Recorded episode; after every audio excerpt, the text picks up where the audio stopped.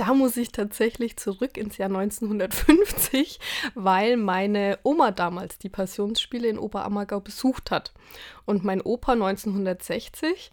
Und die haben irgendwie ihr Leben lang davon erzählt, weil das so ein nachhaltiger Eindruck offenbar war.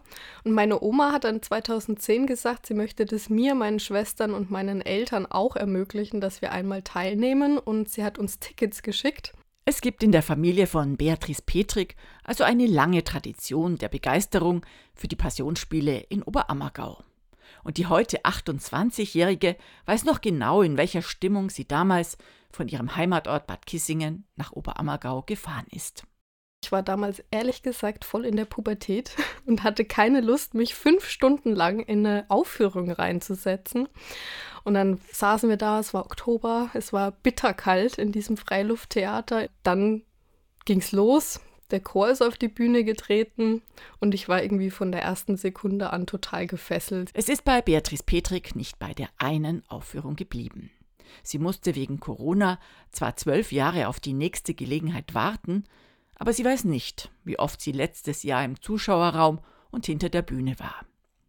Die häufigen Besuche waren nötig, denn das Passionsspiel in den bayerischen Bergen ist das Thema ihrer Doktorarbeit geworden, ist aus dem Teenie von einst doch inzwischen eine Theologin geworden dadurch, dass ich im vergangenen Jahr einfach ganz viele Umfragen gemacht habe unter den Zuschauern und Mitwirkenden für die Doktorarbeit, bin ich einfach mit vielen Leuten ins Gespräch gekommen. Und ich habe sowohl hinter den Kulissen gemerkt, dass da Geschichten da sind, die eigentlich erzählt werden müssen. Und ich habe auch so, wenn ich in Gasthäusern war oder im Hotel übernachtet habe, habe ich immer Leute getroffen, die so ihre ganz persönliche Verbindung zu Oberammergau geschildert haben. Und das sind wirklich faszinierende Geschichten.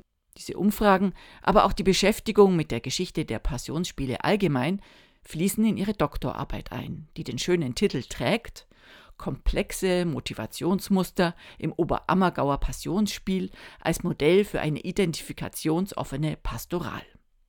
Aber nachdem diese Arbeit wohl nur für ein spezielles Publikum interessant sein wird, hat sich Beatrice Petrik noch entschlossen, ein Buch herauszugeben mit dem etwas einfacheren Titel Meine Passion. In diesem Buch, für das sie ohne Probleme gleich einen Verlag gefunden hat, tauchen dann auch Leute wie Frank Plasberg auf, der Moderator, der bis vor kurzem durch die Sendung Hart aber fair führte. Er gehörte auch zu den Besuchern in Oberammergau, der von der jungen Theologin interviewt wurde.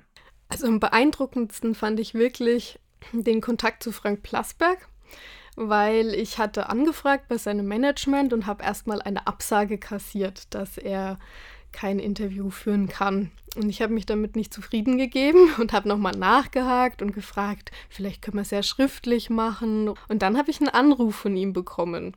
Und er hat gesagt, ähm, er wollte das eigentlich gar nicht verbalisieren, weil er emotional so ergriffen war von der Aufführung, dass er das nicht verarbeiten wollte und in sich nachwirken lassen wollte.